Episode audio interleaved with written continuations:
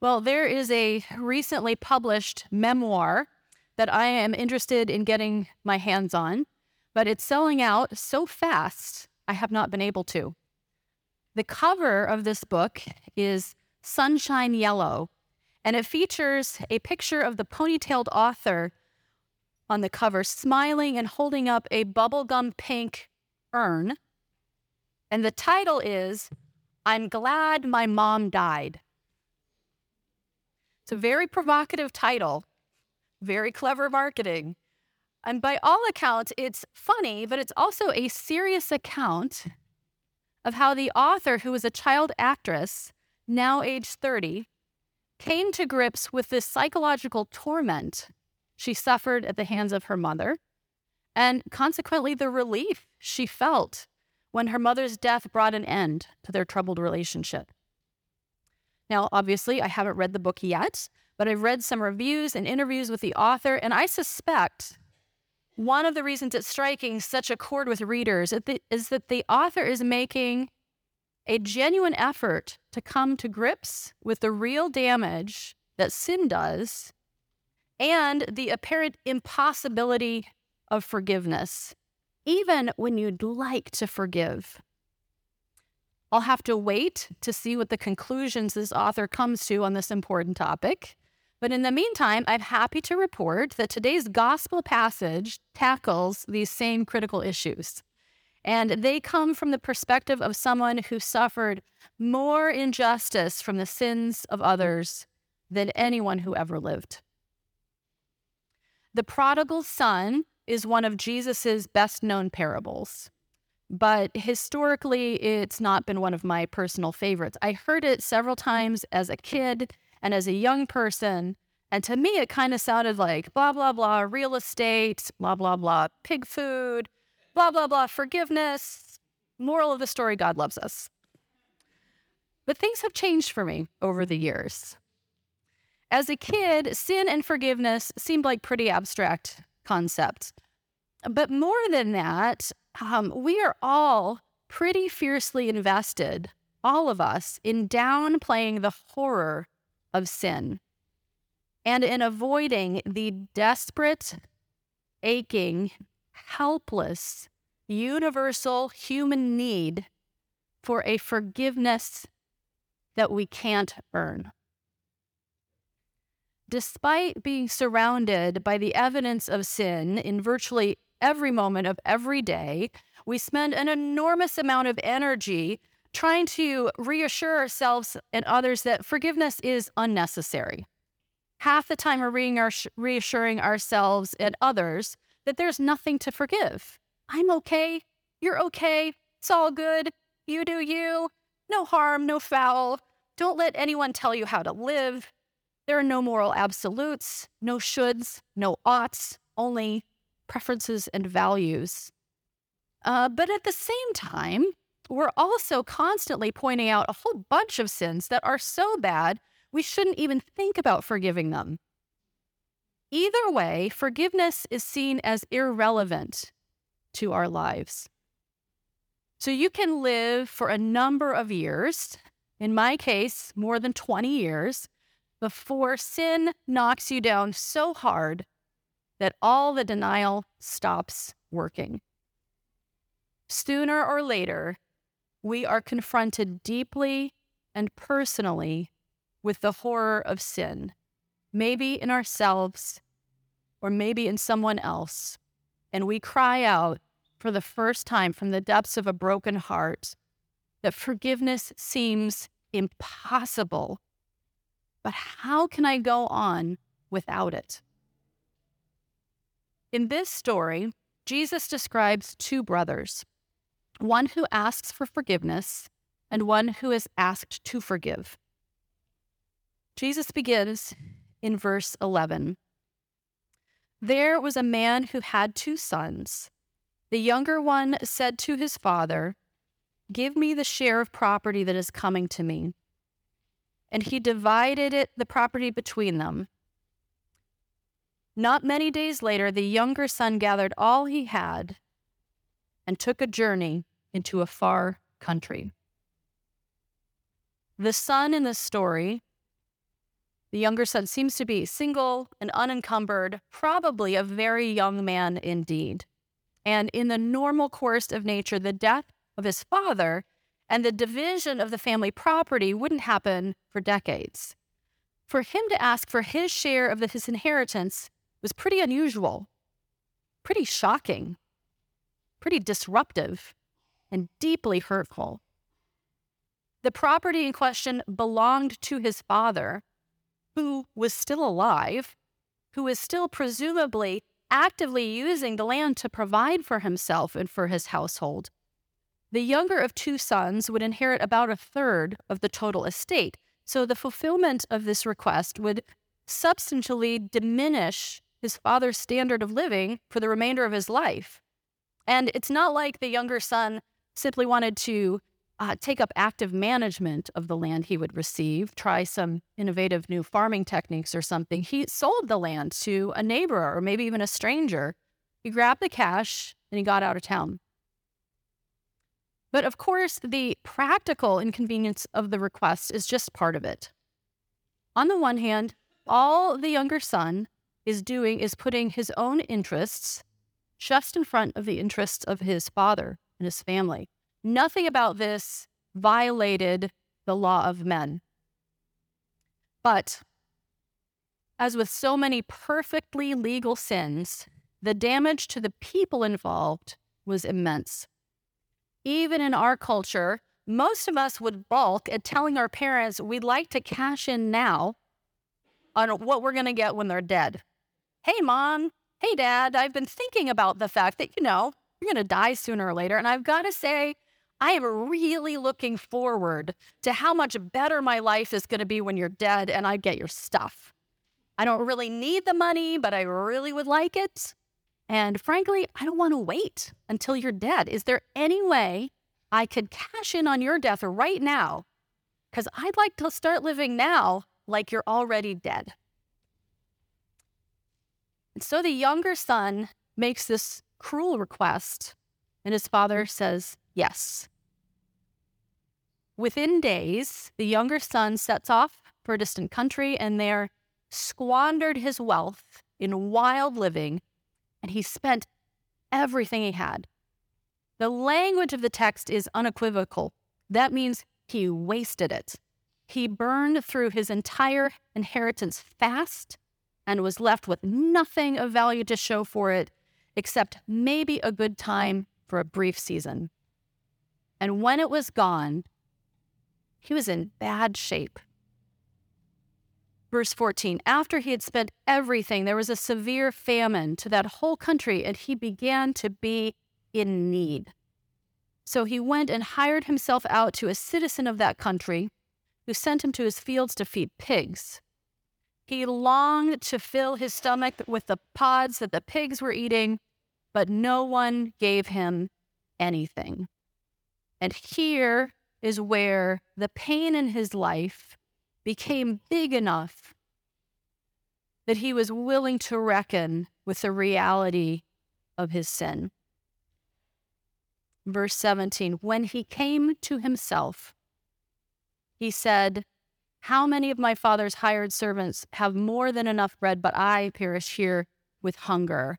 I will arise and go to my father, and I will say to him, Father, I have sinned against heaven and before you. I am no longer worthy to be called your son. Treat me as one of your hired servants. When the money ran out, the suffering mm. began. And this young man showed a willingness to accept responsibility for the fallout of his decisions. He wasn't too proud to take the only job available to him, which for a Jewish boy was a terribly humiliating one caring for unclean animals. But by God's mercy, when he realized that even his best attempts to provide for himself, to recover from the error of his sin, he came to himself. He came to his senses.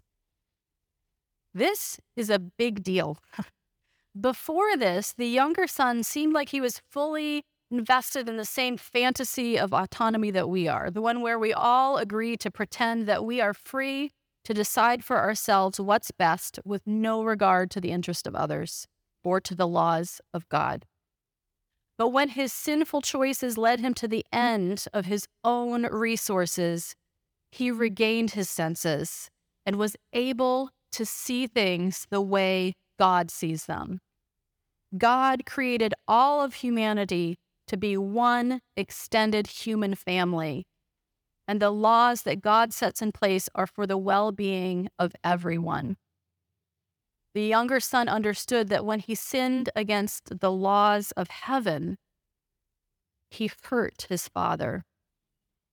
And he knew that while he was no longer worthy of his father's goodwill, he now also knew through bitter experience that life apart from his father and away from his father's household was mm-hmm. unbearable.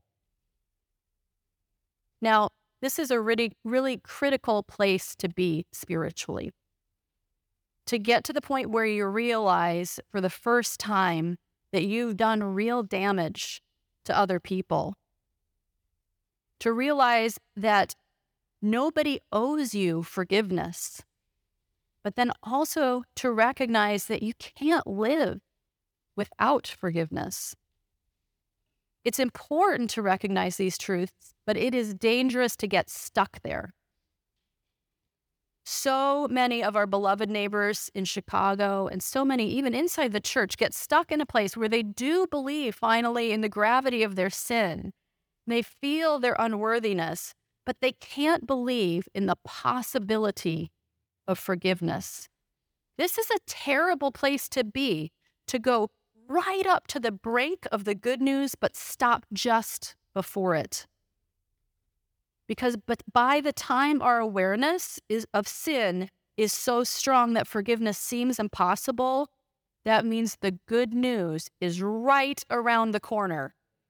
So don't stop there. Don't stop in guilt and shame keep going in the story because the gospel is coming up next. When the young man came to his senses, he remembered the goodness of his father and he decided to entrust himself to the father's mercy. Verse 20, and he arose and came to his father. And what happens next is the stuff of miracles. It is the bursting forth of new life on a planet ravaged by sin and death. While he was still a long way off, his father saw him and felt compassion and ran and embraced him and kissed him. And the son said to him, Father, I have sinned against heaven and before you. I am no longer worthy to be your son. But the father said to his servants, Bring quickly the best robe and put it on him, and put a ring on his finger and shoes on his feet, and bring the fattened calf and kill it, and let us eat and celebrate. For this my son was dead and is alive again. He was lost and is found. And they began to celebrate. The young man didn't know exactly what to expect when he turns, turned his step toward home, but he had a tiny seed of hope, a tiny mustard seed of faith in his father, and he acted on it. Praise the Lord.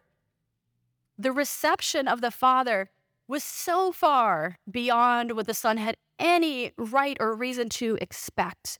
He barely finishes his prepared speech before he is covered with hugs and kisses and robes and rings and is ushered into a feast in his honor. What a strange and wondrous miracle! The Father's love for us is a miracle, and yet the Father treats us like we are the miracle. He loves us so much. He is filled with such joy at our return. The generous compassion of the Father is what seems impossible, but it's real. You and I tend to approach repentance as something dreadful, as if it were repentance that was deadly rather than the sin itself. What can be more miserable and embarrassing and fearful, we think, than saying out loud that we have sinned and we're not worthy of forgiveness and we can't fix what we have damaged. But when God sees our repentance, he recognizes right away the miracle of resurrection happening inside of us, and he goes wild with joy. We may still be reeling from guilt and shame, uncertain of our reception. Meanwhile, his forgiveness has already unleashed us, in us the glory of resurrection, and we pass from the death of sin into the life of the Father's love in an instant. Isn't that amazing? But the story is not over. We have witnessed in the first half of the parable that there is good news for those of us who feel it is impossible to be forgiven. Now we get to find out if there is good news for those who fear it might be impossible to forgive. Maybe this is you. Maybe someone sinned deeply against you and they seem to move on in their lives without a care in the world, while you were left up to pick up the pieces. Perhaps it was a long term dating relationship gone bad where your beloved lied and cheated and you broke up, and two months later they got engaged to someone else, happy as can be, while you're left to deal with depression and trust issues that you didn't have before. Or you partner with a colleague and invest heavily in a big project together and your colleague makes decisions against your advice that are in their best interests and not at all in yours. You end up with a setback that takes years and years to recover from, but they never even acknowledge the damage they've done. It's one thing to describe these situations. They don't even set very high on the spectrum of human suffering but it is another to live through them. And I know because these particular examples aren't hypothetical, they're part of my own story. And I vividly remember one particular evening I spent on the beach not far from here, pacing back and forth, crying and praying, and occasionally kind of yelling and growling like a crazy person, telling the Lord how unfair it was to be stuck with all this deep, deep anger that I didn't want, but I had to work through. And then on top of that, to add an expectation of forgiveness? How could that be right? Well, thank God we have direct access to Jesus, who himself knows literally better than anyone else what it's like to pay the price for someone else's garbage. Let's finish the story that he has to tell. Now, his older son was in the field, and as he came and drew near to the house, he heard music and dancing. And he called one of the servants and asked what these things meant. And he said to him, Your brother has come, and your father has fill- killed the fattened calf because he has received him back safe and sound. But he was angry and refused to go in. Now, if you are the parent of more than one child, or if you have siblings yourself and can remember, you may know that human beings are equipped at birth with an exquisitely, an exquisite sensitivity to who's getting away with what and whether they ought to or not. The older brother in this story seems to have sniffed out a massive injustice.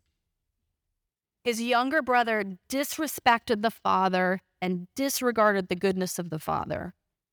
His younger brother shook the dust off his father's house from his feet and took off for greener pastures. His younger brother squandered his father's inheritance. And now he's back. And the father is not only letting him move back in like nothing happened, he throws a party for him. I can't speak for the older son, but I know my fear in situations like this is that extending forgiveness might make things worse. Feels like letting go of my resentment is the same thing as letting go of justice and what's right.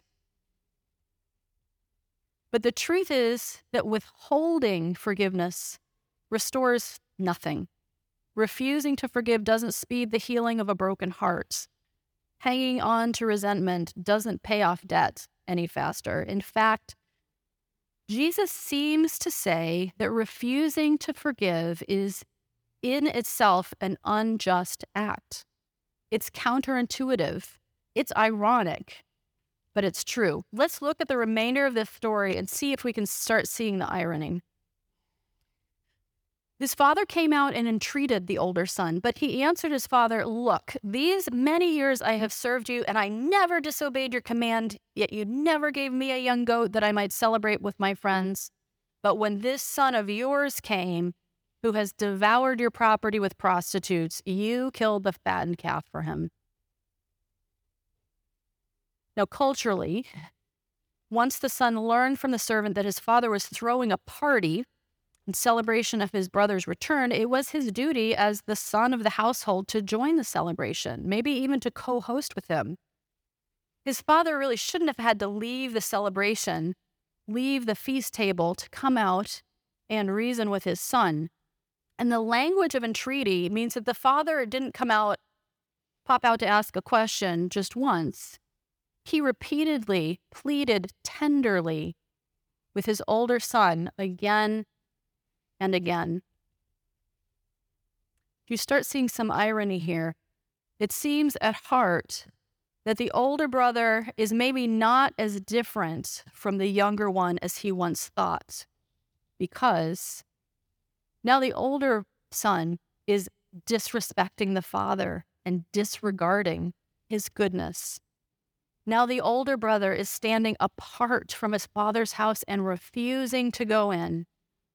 Now the older brother is squandering the father's mm. inheritance, an inheritance of forgiveness and mercy and love.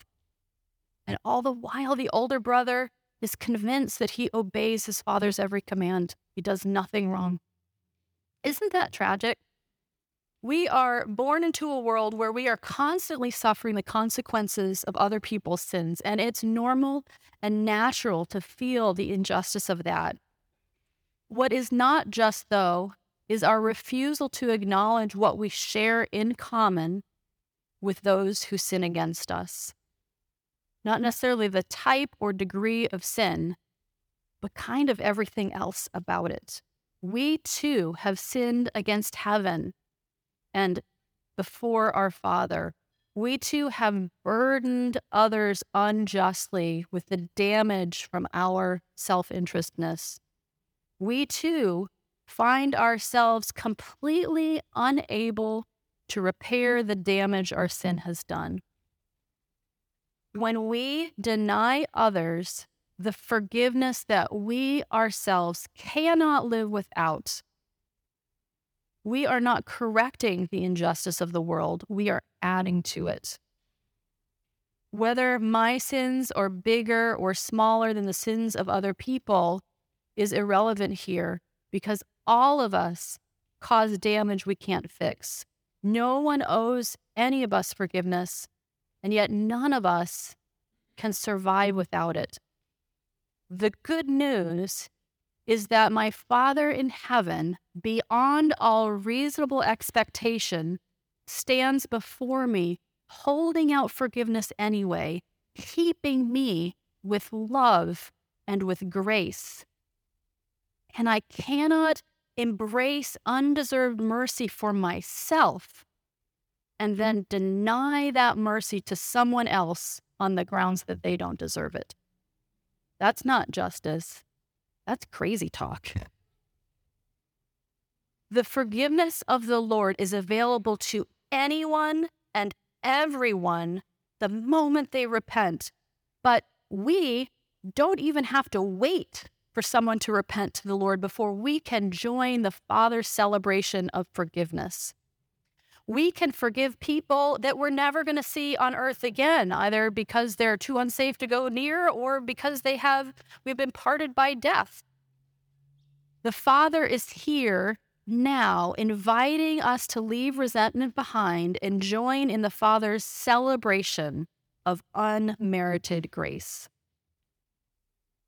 Now, what does this mean for us, those of us who do want to forgive, but it feels like we can't? We see the justice in forgiveness, but forgiveness still feels impossible. I think that pressing into the divine logic here is a good place to start, especially when we are in the grip of pain and grief and anger. It is so grounding to center ourselves in the reality as God sees it. Come, let us reason together, saith the Lord through the prophet Isaiah. And though your sins be as scarlet, they shall be as white as snow. That is godly reasoning. That is godly logic. But if you're anything like me, reason alone will not take you across the finish line of forgiveness. It is discouraging to find that being willing to forgive doesn't mean that anger and resentment evaporate. And that could be scary. After all, Jesus himself said, if you forgive other people when they sin against you, your heavenly Father will also forgive you. But if you do not forgive others their sins, your Father will not forgive your sins. What in the world does that mean for the person who would love to be released from the burden of unforgiveness, just can't seem to make it happen? Just like the younger son couldn't get himself out of the predicament his sin caused, you and I and the older brother don't have what it takes on our own to forgive those who have really wounded us. But happily, we are not on our own. We are not left to our own inadequate devices. When the younger son returned in repentance from the distant country, who ran out to meet him? The father. But even while the older brother was still holding on tight to his resentment, not repentant at all, who left the party and went out to meet him? The father. Listen to the words of the father to one who finds it hard to forgive. My child, you are always with me, and all that is mm-hmm. mine is yours. If you have been sinned against, the Father is already on the way out to meet you. He wants to be with you, even if your heart is still hard, and He brings with Him full access to all the love and grace and forgiveness that pours from His own heart, all the resources of our home in heaven are available to us now.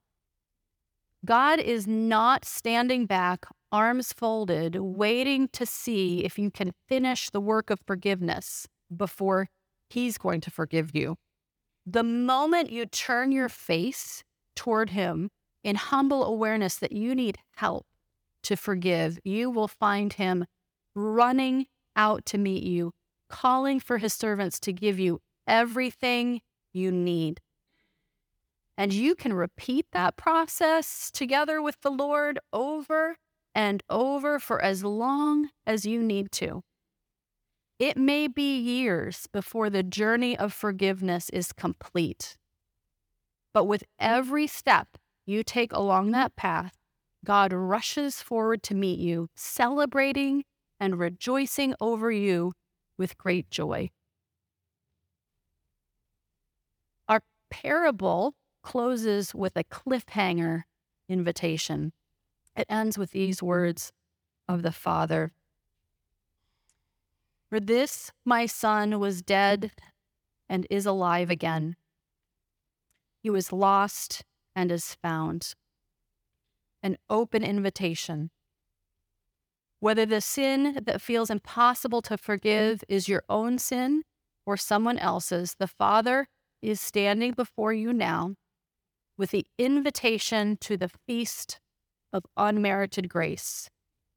Will you say yes and enter his joy? In the name of the Father, and of the Son, and of the Holy Spirit. Amen.